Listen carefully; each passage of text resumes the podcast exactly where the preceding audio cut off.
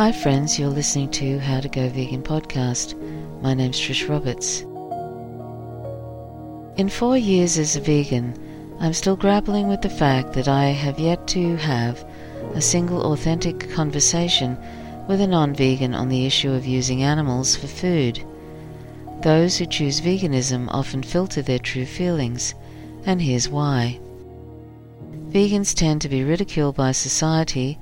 It's clear in TV shows, the news, movies, and the radio that culture at large, especially in the West, continues to judge veganism as extreme. This widespread societal attack has led vegans to feel excluded, misunderstood, and judged, causing a manufactured lack of confidence among many of us. People choosing veganism must always walk carefully on the eggshells of society's comfort zones.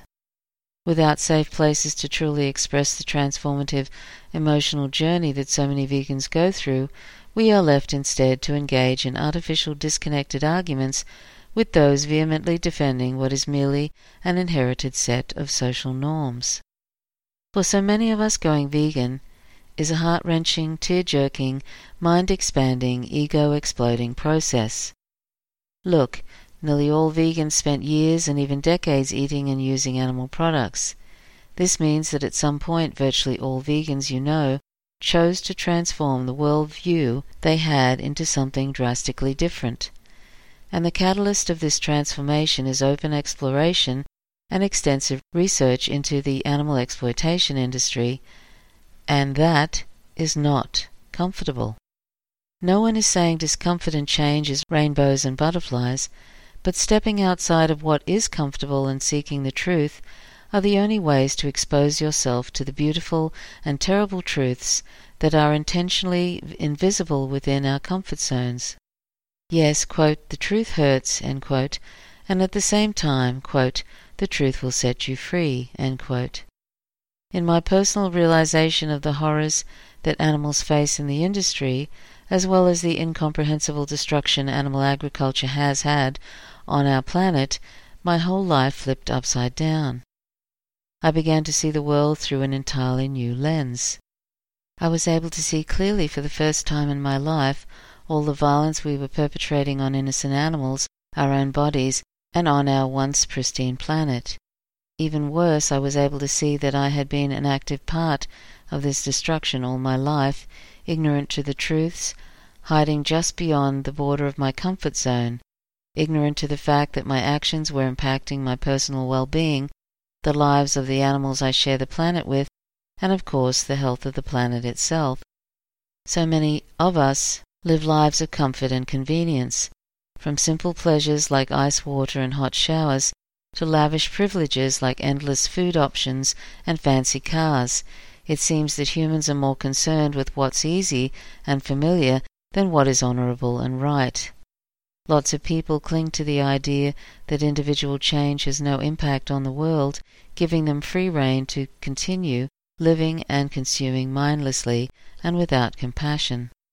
This is increasingly apparent in westernized societies where any threat to overconsumption and convenience is beaten down immediately to protect the status quo. With little to no regard for the expense that our choices have on each other, other living beings, and our planet, this reactive tendency in our culture is merely a manifestation of the ego and a suppression of the soul. You have probably heard something along the lines of, quote, It's my right to eat what I want when I want, quote, but you know what?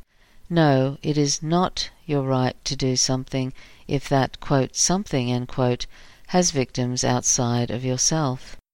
I am a huge proponent of personal freedom, but when your so called freedom actively suffocates the freedom of other beings, that argument is void of logic. When your actions cause unnecessary violence and suffering to innocent beings, you have left the realm of freedom and are entering the realm of domination. Terence McKenna said it best culture is not your friend. Western dominated culture would like us to believe that we can have anything we want without any consequences. This type of dangerous thinking has led us to rape and pillage our precious planet of its resources, steal land and massacre native peoples, own human beings as slaves, and slaughter tens of billions of animals every year for food, clothing, and entertainment. I find it astonishing in our culture that so many humans demand perfection and deliver mediocrity, putting minimal effort into living a meaningful, diligent life while expecting infinite levels of pleasure and privilege on demand. This imbalance must be healed through an understanding of our interconnectedness to all living beings, as well as a commitment to remain open to the truth and to live according to that truth. We must not dismiss ideas simply because they make us uncomfortable and challenge our world views. We must embrace the flaws and impermanence of our perceptions. We must face the realities that bring us immense sadness and immeasurable love. We must allow the truth to shine through so that we no longer have to live a lie. Together we can stand up to the culture of violence and suffering we inherited against our will. Life on planet Earth is a miracle of our universe, and it's time we started acting like it. Let us shine the lights of excellence within us all and share the greatest version of ourselves with each other. Let us envision and co create a world of peace, joy, and love. It starts within each and every one of us. Thanks to Angel Flinn, who is Director of Outreach at gentleworld.org, a vegan intentional community, for the kind permission to use this essay and other essays. And please read my disclaimer about external sites, individuals, organizations, social media groups, etc. Thanks for listening. Till next time, bye for now.